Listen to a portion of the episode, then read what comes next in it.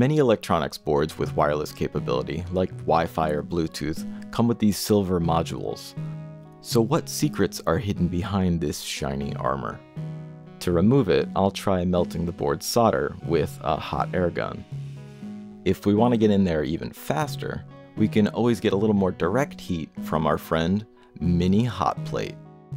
Once the board fully heats up, we can gently remove the tin, being careful not to disturb the components underneath. Inside, we find the ESP8266 itself, a timing crystal, and an SPI flash chip to store the board's program. You can see where the tin was soldered to the ground plane, making it act like a Faraday cage, blocking outside radio frequencies. You can also see there's one gap in the cage perimeter. This is where the antenna trace went outside to talk to the world.